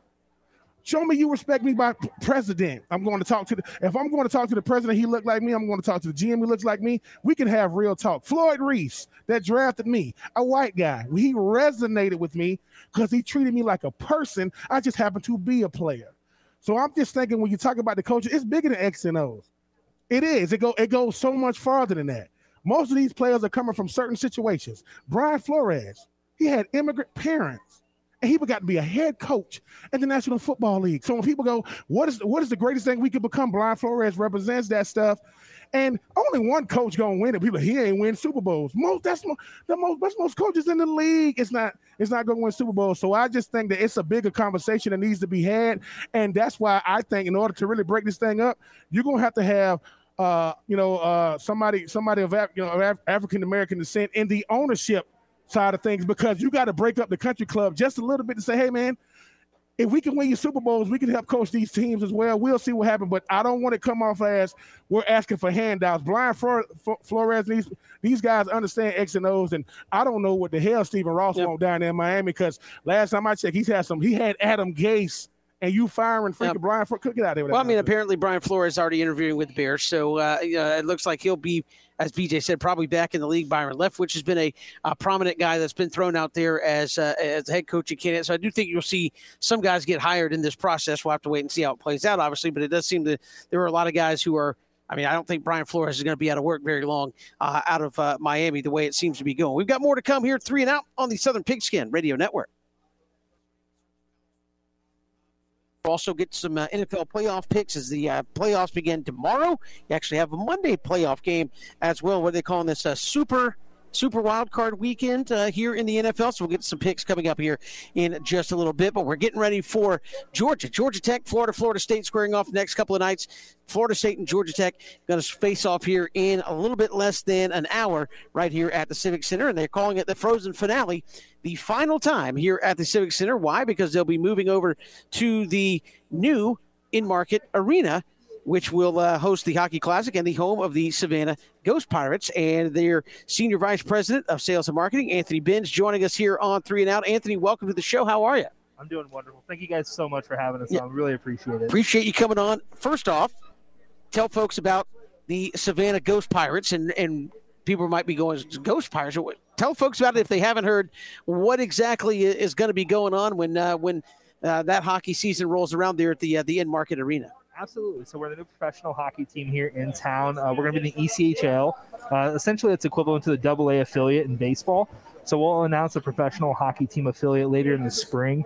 Um, we can't really say anything yet. Just you know how league rules go. Right. But we will be playing at Enmarket Arena. Our season will run from October to April, and just uh, you know, we're really blessed to be here in Savannah. It's been absolutely amazing so far. I was going to say, great sports town. You know, people passionate about so many different teams, and I know there's a lot of excitement about what you guys are doing. The name is so cool, and I know a lot of people are talking about that. What's the energy like from your perspective, becoming a part of the community? I know it's what eight, nine months out getting ready for the start of the season. What's the process been like for you and your staff? It's been unbelievable. So I got here in July, and we started seat selection in October, and we're still going with seat selection. Uh, the amount of support here in the Savannah community is unlike anything I've been part of. Uh, I've been in the ECHL for almost 10 years now, and uh, all the teams are envious of what we got going here in Savannah. We haven't even played yet, and I can tell you right now we have one of the best fan bases in the entire league, just based on the amount of passion we have. Uh, all the NHL markets are going to be covered. Um, you know, we get to talk nine to five every day with hockey fans. So, uh, you know, very fortunate to be doing what we're doing. Uh, we get to talk every single day about our love of hockey, but we also get to just meet amazing people here in the community. So it's uh, it's truly just been uh, you know the easiest six months of life I've ever had. So uh, I can't wait for next year. Anthony, explain a little bit about the uh, the ECHL. You said it's equivalent to like Double A hockey now. Is it like uh, the the G League where you're affiliated with multiple franchises, or would you be an affiliate of one? NHL franchise, obviously kind of a, a, true minor league feeder system. How, how exactly does that work? That's a wonderful question. So luckily on my side of things, I'm not on player development. so if, uh, you know, I'm really blessed to not be doing that. Um, but usually you have one true affiliate. Uh, you can have working relationships with other teams. I mean, it's always beneficial for that, but you have one primary feeder team. So, you know, making sure you have the perfect affiliate is really important. Um, you know, it really sets up your franchise for a lot of success on the ice. So, um, you know, we're owned by Jacksonville Icemen. They have a fantastic organization down there, and uh, our president Bob Ohrablo really knows what he's doing when it comes to working with affiliates. So, uh, very excited to to have our affiliate announcement coming up here in the spring. Just uh, we got to keep it under wrap, you know, lock and key right. Yeah. We're gonna keep trying. We're gonna try to get. No, I'm, just, I'm just kidding. I was. I, well, it was nice while I was here in yeah. Savannah. So. Yeah. you know, uh, obviously, you think about tonight with the you know community events that are going to be happening, and the you know getting fans involved. You think about like the Savannah Bananas, and how important is it going to be for the Ghost Pirates to not only go out and play good competitive hockey and develop talent, but get fans involved and make sure it's a fan friendly, family friendly event. It's paramount. I mean, having fan engagement and interaction when people come to the events it needs to feel like, hey, this is Savannah as a whole. You know, don't get me wrong, we want to win every single game we play. But if we're not interacting with our crowd, we're not building that fan base, you know, it's going to be tough. But for us, you know, we're dedicated to growing our fan base. Um, I mean, this is a wonderful event right here. It just showcases the community of Savannah as a whole. And it really just shows you, you know, there's a lot of great sport ambassadors here in Savannah that truly care about the game of hockey. So when you come out to our game, there's going to be a lot of entertainment. Um, you know, the bananas get thrown around a lot. Jesse Cole's a mastermind of entertainment. So, uh, you know, we're, really excited just to get out in the community and uh, do some fun, exciting ideas at our games. I saw a Ghost Pirates jersey walking by just a second ago uh, already, but uh, then this the the Frozen finale here. They'll be heading over to the uh, Enmarket arena next go round for the Enmarket uh, Savannah Hockey Classic. That will be your home uh, there as well. What can you tell us about the uh, the new arena? I know a lot of folks really talking about it, and what a great facility for Savannah to have, and uh, that will certainly be the home of the Ghost Pirates. So, what what can you tell us about that? I know they're getting close to unleashing it into the wild, so to speak. but uh, what can you tell us about uh, that facility? You know, I've been in. You know, I'd, I'd say close to 100 professional facilities across the country, and they did such a wonderful job taking into the perspective of every single seat in that building you know, whether you come to every game, you come to every concert, or you're going to one event per year for a family, there's not a bad seat in that place. Uh, they did such a wonderful job, uh, really making sure that it's easy to get to concession stands, get in and out of the building, and just the, the aesthetics of the building is just absolutely wonderful. It's going to be a loud environment the way they built it, it's going to be a very loud environment. Uh, finally, for folks who want to learn more about the franchise, uh, uh get some gear, and maybe uh, uh, get involved on social media, can they do that? Absolutely. you know, for anybody looking to get involved, you know, ghostpirateshockey.com. That's where we pretty much live. social media, it's Ghost Pirates Hockey again. Um, you know, we're very active on there. We're going to be doing all kinds of fun fan votes leading up to the season with different hockey traditions. So, you know, anything we can do to get back to our community, that's what we're here for. Uh, we'll play some hockey, but we're looking just to get involved in the community and make sure we're giving back more than we're taking. Anthony Binge, Senior VP of Sales and Marketing, Savannah Ghost Pirates, joining us here on Three and Out. Anthony, appreciate the time. Thanks so much. Absolute honor, gentlemen. Thank you guys so much. Appreciate it. And of course, the Savannah Ghost Pirates going to be playing there at the Enmarket Arena, uh, which is set to open relatively soon. But you heard him say they will begin play coming up in October of 2022. So uh, minor league hockey uh, coming to Savannah. And now that the uh, the gates are open, a lot of hockey fans filing in here, Oh, yeah. getting ready for Florida State, Georgia Tech. Already a bunch of Georgia fans in here, uh, getting ready for a primo seat. Uh, to yell at the Florida fans uh, when uh, when that one rolls around a little bit later tonight. Yeah, yeah, yeah. Good chat there, and excited about the future of the Ghost Pirates. Awesome name, and uh, you have the facility upcoming as well. But yeah, just just a great energy at this event. Uh, it's cool seeing the jerseys. Uh, y- you don't every day, at least for me, see The ton of- sweaters that you said they were me, excuse getting me. You don't, yeah, yeah. Soccer is kits. You have sweaters for hockey. you don't every day see a ton of hockey sweaters. At least, at least for me in coastal Georgia, and uh, to see all the teams represented is really cool. And then the lines for the for the gear. I think they're selling Georgia hockey gear right in front of us. Mhm. So you show up with a uh, Georgia football jersey, you leave with a Georgia hockey sweater, and I think if you could add a Thrasher Cup to a national championship, there's a cherry on top uh, uh, for local fans here. But uh, really neat to see, you know, so many different, uh, you know, community folks out and about, involved, uh, engaged, like the like the Ghost Pirates there. But it's it's starting to fill up, Kevin. I mean, what we're what 45 minutes or so, roughly an hour away, less than an hour away from the start. I think first first game's Georgia Tech, Florida State, and then I think you'll have uh, Georgia and Florida a little bit later tonight. So a doubleheader tonight, a doubleheader tomorrow, and this is a great event. It really is. Yeah, and you can come out and buy tickets right here uh, at the box office at the Civic Center and uh, come out and enjoy two nights worth of hockey. And you, the crowds have always been really, really good uh, here. And again, good to have this event back after a, uh, a year off uh, in 2020. Uh, good to have this back. And I think, as you said, the you, you think about uh, the level of hockey. I mean, none of these guys are on scholarship. They just Right. they they want to play, right? This is what it's all about. They're they're representing their school. They want to play uh, and and get out here and, and, and show off for the fans, and that's what they're going to get ready to do here coming up in just a little bit. So come join us here at the uh, the Civic Center. Uh, should be a lot of fun. BJ, we got to get into some NFL picks. Oh boy. Sure to go wrong. I'm you know we I don't know what we were hitting on on uh, college football, but it wasn't 100. percent I think y'all did better than I. I I'm pretty sure. uh, I, I think Cody won. That's which, embarrassing. Which is something. That's I embarrassing. That is really something. So shout out to Cody. I think he sent a. He might be listening on the stream. I Yeah, probably. should, Uh, uh, uh, uh, sent out a message earlier, but I think I was probably down near the bottom. So don't take my picks with any credibility coming up in the next segment. Yeah, Christian, I think made Christian a won? late Christian a late charge and finished at second. I Or, think. or, or second, yeah, yeah, yeah, yeah. Cody won. Christian second. Is that right? I think so. How Cody won, I don't. I, I still refuse to believe that that actually happened. So we've got so much to get to. We'll get to our NFL picks when we come back. We're live at the Savannah Civic Center, getting ready for the Enmarket Savannah Hockey Classic. Georgia Tech, Florida State, first up, coming up in about 45 minutes. This is three and out all across the Southern Pigskin Radio Network. Good to have you here, three and out on this Friday afternoon. Uh, college football, uh, the Georgia Bulldogs, national champions of the uh, college football world. And joining us here, find her writing about college football, ESPN.com. Andrea Adelson uh, joins us here on three and out. Andrea, welcome to the show. How are you? I'm great, guys. How are you? Uh, we're doing fantastic. And uh, from a uh, writer's standpoint, how do you uh, write a better story than what Kirby Smart and the Georgia Bulldogs pulled off uh, on Monday night? Well, maybe Hollywood scriptwriters could bi- write something better than that, but obviously it was such an outstanding story to watch firsthand in person, to see what Stetson Bennett was able to do uh, coming back uh, after the called fumble, thinking, oh my gosh, is this the end of the road for Georgia? And him willing himself uh, and Georgia to be able to come back and win that game. The play of the offensive and defensive lines, particularly in the second half, especially when there was so much conversation about whether this team could rise to the occasion and finally win a championship for the first time in 41 years and get past their nemesis. Alabama to see the way it all played out, specifically in the fourth quarter. Um, really, uh, it, it's hard to write a better story than what we witnessed on Monday night. And we've seen Georgia be close to that national championship, get close to that national championship a couple of times this millennium. Uh, what what was the difference in your mind this season?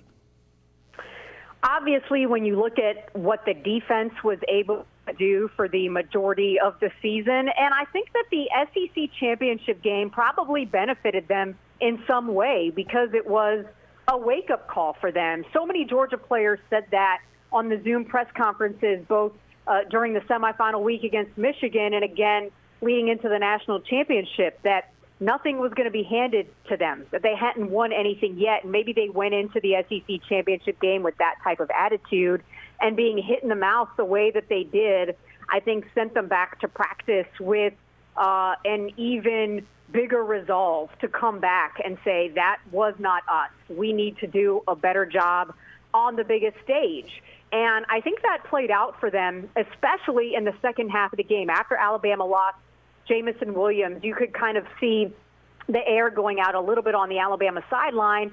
Well, a lot of things they were able to do with uh, Jameson and John Metchie uh, in their offense, they just could not do. And I think Georgia kept bearing down with the way they were playing up front and with their linebackers uh, in the game, using some designed blitzes to really throw Bryce Young off and, and rattle him. It was a completely different game for Bryce Young in the national championship game than we saw in the SEC championship game. And I think a lot of that was due to the commitment of that defense really stepping up and saying, we can't have a repeat of what happened in Atlanta. We need to show this team how great we've been all season long, and I think that really played out uh, on Monday. Deshaun Watson. Uh, you talk about Trevor Lawrence, you talk about Tua, you talk about big name five star quarterbacks that are going to have big time NFL careers. Stetson Bennett. No one, obviously, and maybe even uh, the Georgia faithful didn't think he could get it done. How much do you think he reshaped how we look at the quarterback position, even if he did have an incredible defense and a pretty good supporting cast? Look, I think Stetson Bennett deserves all the credit in the world, not only for doing what he did in the championship game, but for withstanding all of the criticism that he has faced throughout the course of his career, especially after the SEC championship game. I mean, how many times did we hear he's not the guy who can win the game for Georgia? Look, if things get uh, too too uh, uh, crazy down the line. How is Stetson going to be able to come back and help this team win? Look at Stetson compared to Bryce Young. Look at Stetson compared to J.T. Daniels. Look at Stetson compared to all the quarterbacks that that you just mentioned. How is someone like that going to be able to win? And for the first time in a really long time, we saw a former walk-on help his team win a national championship. So I just think seeing him do that just shows that a belief in yourself, a confidence in yourself, no matter what other people are saying about you, and the belief and confidence that your teammates have in you is more meaningful than perhaps what the stars say next to your name. And I think that was a good um, lesson for a lot of folks who are watching, and especially a lot of kids who are watching and, seeing what Stetson Bennett did in this game. That okay, uh, look at this guy uh, who tried so hard and had to leave Georgia and come back and was a walk on and was it going to be him? Was it not? He wasn't the starter at the beginning of the season. To see what he did, uh, I, I just think it, it it means so much for those of us who are always looking for ways to find motivation and inspiration that sometimes it's not always about the stars, but it's about what you have inside you that allows you to become a leader and a champion. Andrea Adelson joining us here on Three and Out, and certainly the win, a lot of people think kind of broke that ceiling uh, for Georgia, who's been set up to kind of mirror Alabama at, the, at, this point. Could we be seeing another one of those programs that's just constantly right there uh, at the top of the standings, uh, talking about winning a national championship to go along uh, with Alabama each and every year? Well, there's no reason to believe that things are going to end for Georgia right here. When you look at what Kirby Smart has done building up this program, what they've done with the investment in their facilities, and obviously what they're doing on the recruiting trail, uh, you have to sit here and think that this is only the beginning in terms of the capability and possibility of winning championships, right? For so long, um, the Georgia fans didn't feel like they could have hope because when they started hoping, things started going wrong. And I've got a very close friend who's a Georgia fan uh, who constantly reminds me of this and reminded me of this on the day of the championship game. She was feeling hopeful, but she didn't want to feel hopeful just in case. Uh, and so now that some of those mental, I think, hurdles have been cleared, I think that this opens up so much for Georgia, um, and they're not going to stop recruiting at a high level. They're not going to stop building the program in the model and shape of what Nick Saban has done at Alabama. And as long as Kirby Smart is the head coach there, uh, I would expect to continue doing what they've done uh, and to be a real threat to win championships every single year. Mark Richt did a fantastic job in Athens, elevated the status quo at Georgia. Then Kirby Smart is now taking it to that that that next step. What has been the biggest key? I mean, how has Kirby Smart been able to do this in a relatively short period of time, taking a program that was great and then getting it to that, you know, if there is a higher level, getting them to that standard? It's a great question, and Mark Richt deserves a ton of credit for what he did there. I hope there's a renewed sense of gratefulness for what Mark did during his time at Georgia. But you're right, he got that program to one level, and now Kirby has elevated it to a championship level. But Kirby had a blueprint. He saw what it took at Alabama to get there. Uh, he saw the quote process, uh, and he essentially implemented almost everything that he learned under Nick Saban for what it would take to win a championship there. They're recruiting uh, at a higher level, and their facilities are better than they were under Mark Richt. They've made a, a real big time investment in that to be able to keep up with what the Alabamas of the world had. You know, at one point, Georgia was very much like Florida, where you're saying, uh, we don't need to have that investment in facilities. We're Georgia. We sell ourselves. We're in a great recruiting footprint, uh, and we can just go out and get guys to win. And that may have worked 10 or 12 or 15 years ago, but now you've got to have that type of investment in facilities, and Georgia has that now. Um, they've got uh, the money to be able to pay assistant coaches. Uh, they've got the ability to recruit whomever they want. Uh, and they've also had a staff that has developed their players in a way uh, to allow them to be able to win championships. So it's great that the foundation for success was already there for Kirby. He wasn't starting from scratch. He already had this program that knew what it meant to find success. But what it means to win championships is something that's a little bit different. And I think being at Alabama and learning for as long as he did under Nick Saban has truly benefited Georgia and gotten them to a point now where I think they can compete for championships every year. I mean, the one thing about Nick Saban, they always talk about his coaching trees and what those, what the guys that coach under him are able to go on and do. You look at Kirby Smart. I mean, he's kind of doing that for the guys that coach under him. Mel Tucker, the first African American coach to get a $95 million extension. Sam Pittman, what he's doing at Arkansas. I mean, you look at Dan Lanning going to Oregon. Bigger than what George is doing, and the product on the field is working. But look at what he's doing for the guys that's not being, not just being offensive defensive coordinators. He's helping guys getting you know head coaching jobs at big time programs. You're absolutely right. And that's yet another sign of a successful coach who is not only building a program for his players, but is also helping branch those trees out, so to speak, right? Where you're able to get guys, uh, because of the success that you've had, to go and get big time head coaching jobs where they can plant the seeds in their programs, and that's how the tree grows and blooms. And people talk about not only Nick Saban, but they talk about Bill Belichick uh, and his coaching tree and some of the assistants that have gone out, particularly in the NFL, to get jobs.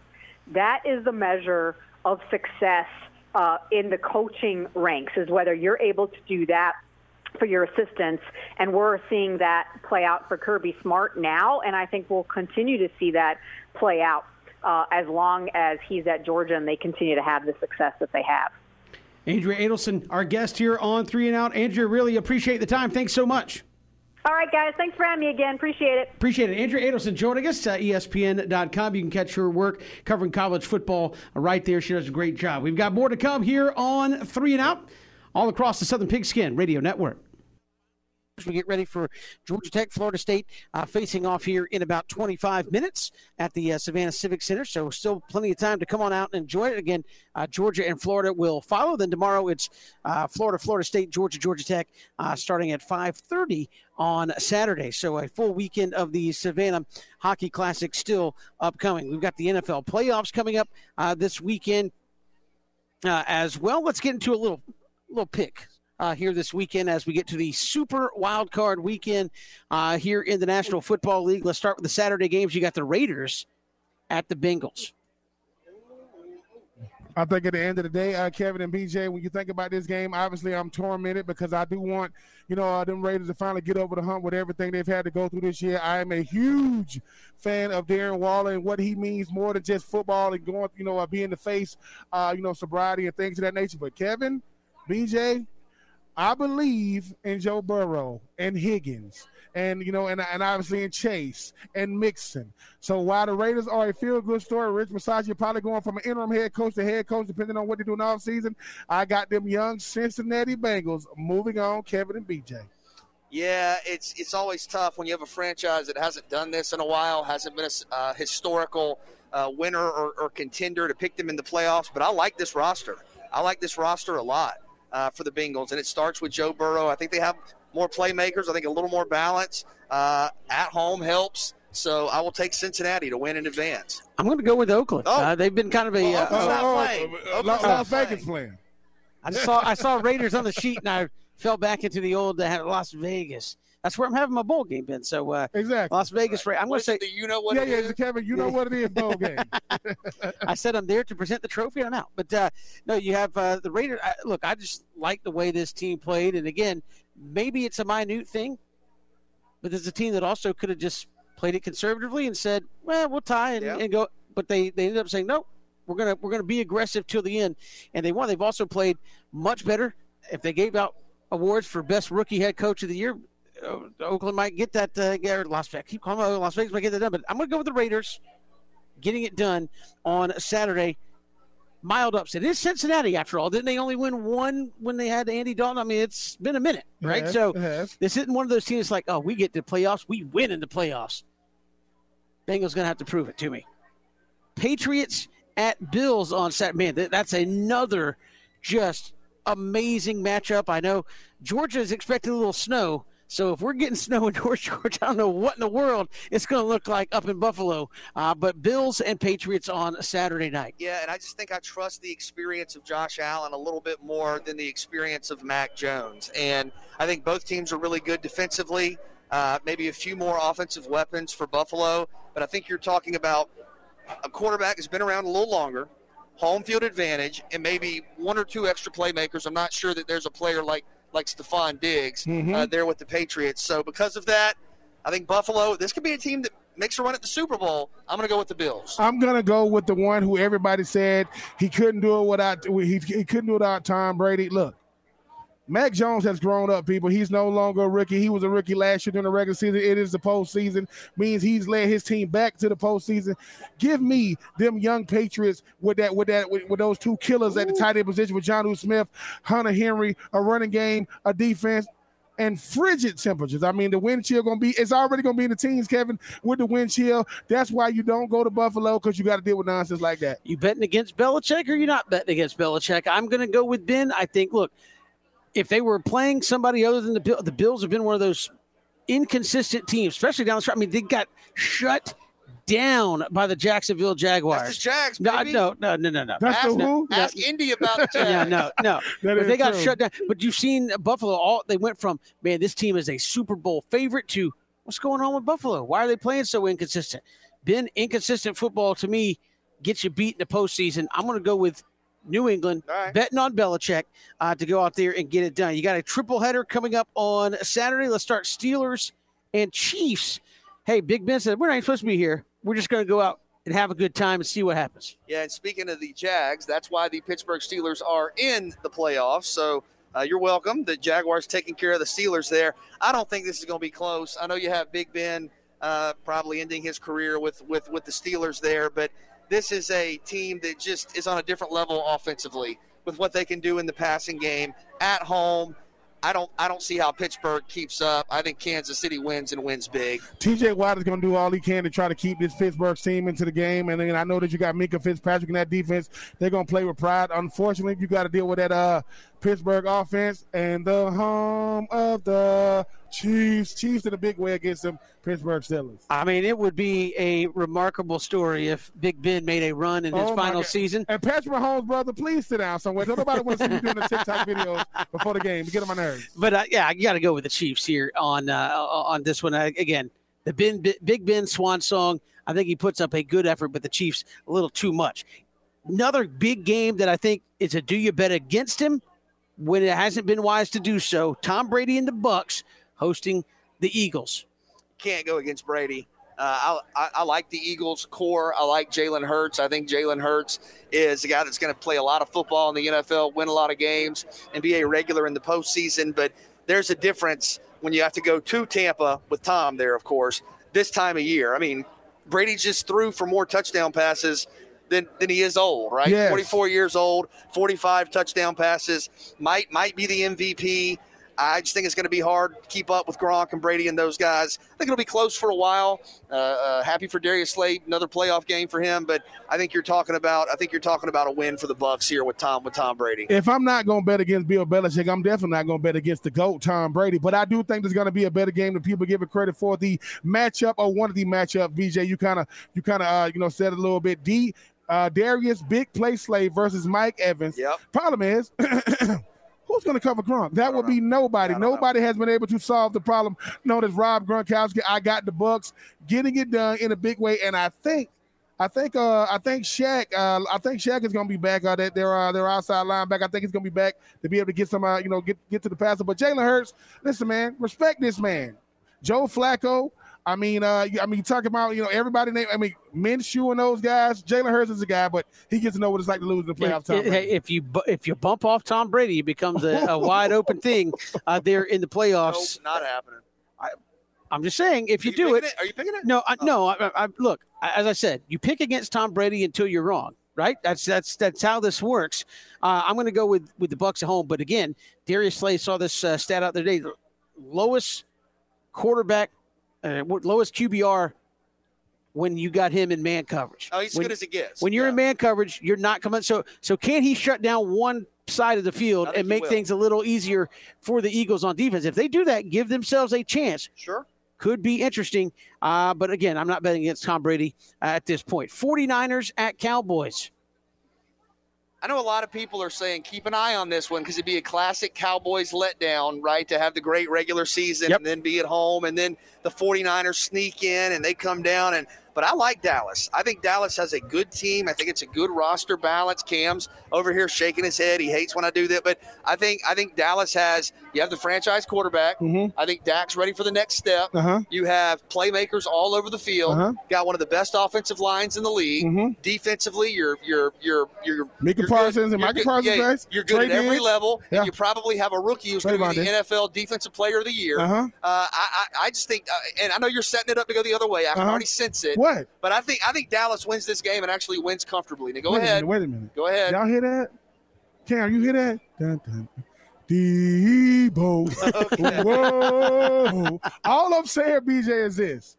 Me and Kevin have told you this. Who has the most fun at the party is the one that snuck in that's not supposed to be there.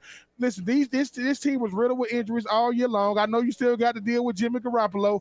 Debo, first, I mean, first team all pro Yeah. wide receiver. George Kittle still one of the top five, uh, you know, tight ends in the league. Who's gonna stop Joey Bosa? BJ, I know you love the Bosa brothers. This is Joey Bosa. He's gonna go out there and get it done. I just, I just think that at the end of the day, listen, San Francisco, you are doing this to bring down the evil empire You know, Dallas Cowboys, giving them San Francisco 49ers moving on That ain't And I, shutting and down I the will and I will say this: back in the day when I was in uh, high school, uh, it was Cowboys Niners were squaring off all the time, going That's back and forth. Some great matchups. I think this is the first time they've met in the postseason in about 18, 19 years. So it's been a minute since Dallas and San Fran has met.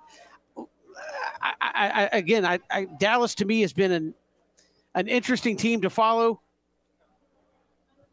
I kind of I don't want to akin it to the U.S. soccer team, but I do kind of think like, will Dallas be benefited by the fact that they expanded the playoffs. And it's like, hey, you maybe changed it up a little bit. I, I think Dallas moves on, but I think this is their one playoff win for the year. I think they get it done over the San Francisco 49ers.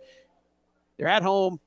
I think they're a little better than the 49ers. Give me the Cowboys to do it. We also have a Monday night NFL playoff game. I don't know if this is the first time ever, but it's the first time in a long time if they have done it.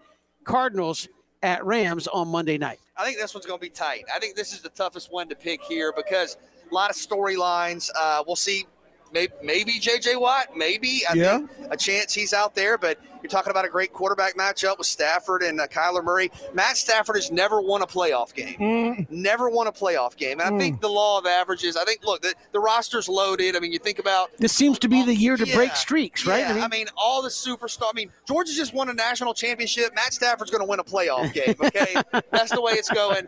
I think the Cardinals are will, will score even on that defense. I think this might be a, a high scoring game, but I'm going to go with L.A. at home, close. Listen, th- th- these two teams are in the same division, play each other, you know, every year. I think Kyler Murray, Kyler Murray and uh, Arizona kind of been that fraudulent, really, really good team. Started out, everybody thought Kyler Murray was going to win uh, the MVP the way he was playing. I don't know if they're going to have D Hop, BJ. You talk about JJ Yeah, Watt. yeah. The matchup of this game will be Budda Baker versus BJ's all-time receiver Cooper Kupp. Almost broke Calvin Johnson. Cooper Kupp led this league, led the league in catches, yards, and receiver. I mean, and receiver touchdowns. Is he better than D Hop? And nobody said he, you don't got to be better than D Hop, but I'll, I've done something that D Hop ain't done in a while. I led it in all major categories because Matthew Stafford hasn't done it in a while. It ain't finna happen in 2022. Give me them Arizona Cardinals What? to move on. The, listen, the hasn't guy done it in a while. Hasn't done it. that Period. well, hasn't, well, hasn't done it ever. Listen, give me Kyler Murray, the man with the bobblehead out there running around making plays. Give me them Arizona Cardinals. moving on. Tiebreaker. Tiebreaker. I, I, I, I, I, man, I don't, I don't know if I'm a believer in Kyler Murray and Cliff Kingsbury. Probably more in, in the playoffs. I'm going to go with the Rams. Rams have been there. Rams have got a Yeah. pretty good defense themselves. Again, Matt Stafford's got to get one sometime, right? Georgia won the national championship. Maybe Matt gets fired up. It's like, hey, the Dogs are national champions. Stetson Bennett brought home the mail. I can bring home a playoff win, Okay, right? not happening. I hope it. I, well, I hope it don't happen. I, I, mean, I will say this: Matthew Stafford proved that. Listen, he is not just a one-trick pony out there. Uh, you know, uh, in uh, Detroit, responsible for the two best regular season receiving records: Calvin Johnson, Cooper Kupp. You know, you got Jalen Ramsey, you got Von Miller, you got Aaron Donald, Kyler Murray. Bring it home. So, it home. so there's our NFL picks. Sure to go wrong. We're coming to you live from the Savannah Civic Center ahead of the Enmarket Savannah Hockey Classic. We are about 13 minutes away from Georgia Tech and Florida State dropping the puck here. And then Georgia and Florida will play in the nightcap. And tomorrow it'll be Florida, Florida State, Georgia, Georgia Tech here Yep. at the uh, Savannah Civic Center. And again, final uh, year here at the uh, Civic Center before they move over to the new Enmarket arena. So they're calling this one the Frozen Finale. I think they actually have Frozen Finale on the ice uh, down there. So when you go into the arena uh, tonight, DeBar, you'll see the Frozen Finale there on the ice. So come on out, big crowd filing in here as they get ready for a fun night of hockey here at the Enmarket Savannah Hockey Classic. We got more to come here, three and out on the Southern Pigskin Radio Network.